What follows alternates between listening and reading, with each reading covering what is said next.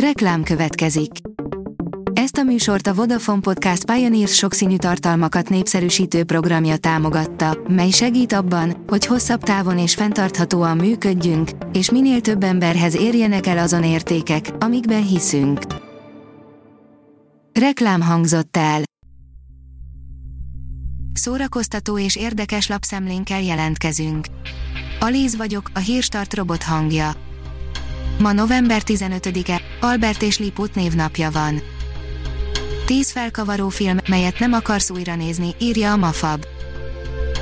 Biztosan ti is ismeritek az érzést, amikor végignéztek egy filmet, ami ráadásul élvezetes is volt a maga nemében, de még egyszer nem vállalkoznátok az élményre. Ha kedvelitek az ilyen filmeket, jó helyen jártok, de ha nem, akkor listánkkal spórolunk nektek egy kis időt, amit az alábbiak közül valamelyikre szánnátok.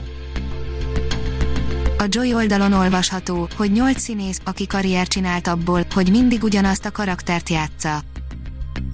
Megesik, hogy valakit beskatujáznak, és ezért egy idő után már csak ugyanazt az egy szerepet alakítja. A 24.hu oldalon olvasható, hogy ők tartják lélegeztetőgépen a társadalmat.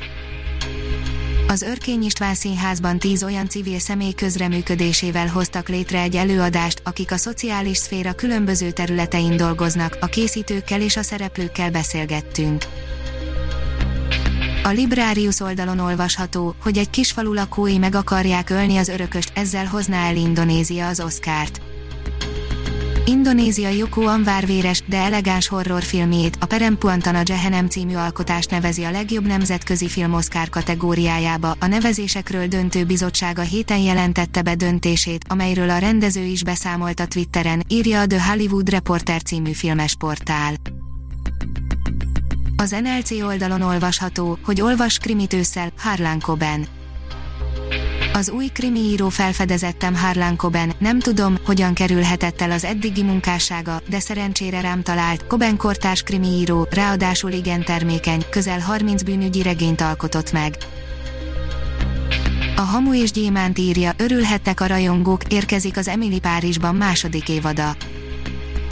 Minden kétséget kizáróan az őszi sorozatszezon egyik legnagyobb sikerének az Emily Párizsban bizonyult, a Netflix romantikus komédiájában a címszereplő a francia fővárosba költözve szembesül az Egyesült Államok és Európa között húzódó kulturális különbségekkel. A Kontesztus oldalon olvasható, hogy meghalt Mérai Tibor. A Penexil Párizsi csoportja alelnöke, a Pontoázi Piszáró Múzeum megalapítója, a Nemzetközi Piszáró Társaság alelnöke is volt. Molnár Piroska, a tehetség mindig kivívja a maga helyét, írja a Színház online. 75 éves, és itthon nincs olyan díj, amit ne kapott volna meg, de amikor egy kis szerepre hívja egy fiatal rendező, vállalja, mert kíváncsi, hogyan dolgozik. Molnár Piroskát kérdezte az Index.hu.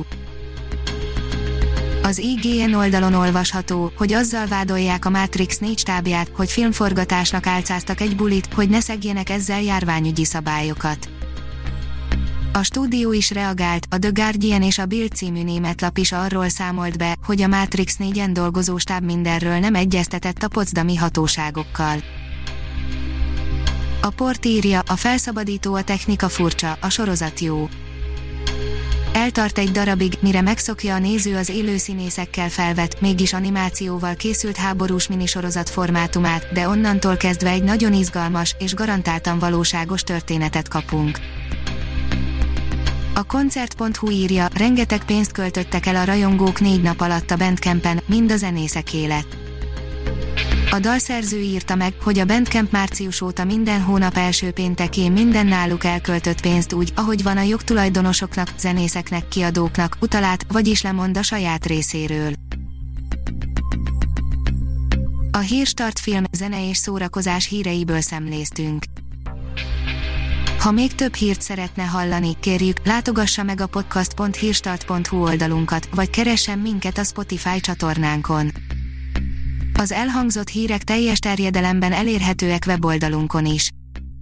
Köszönjük, hogy minket hallgatott!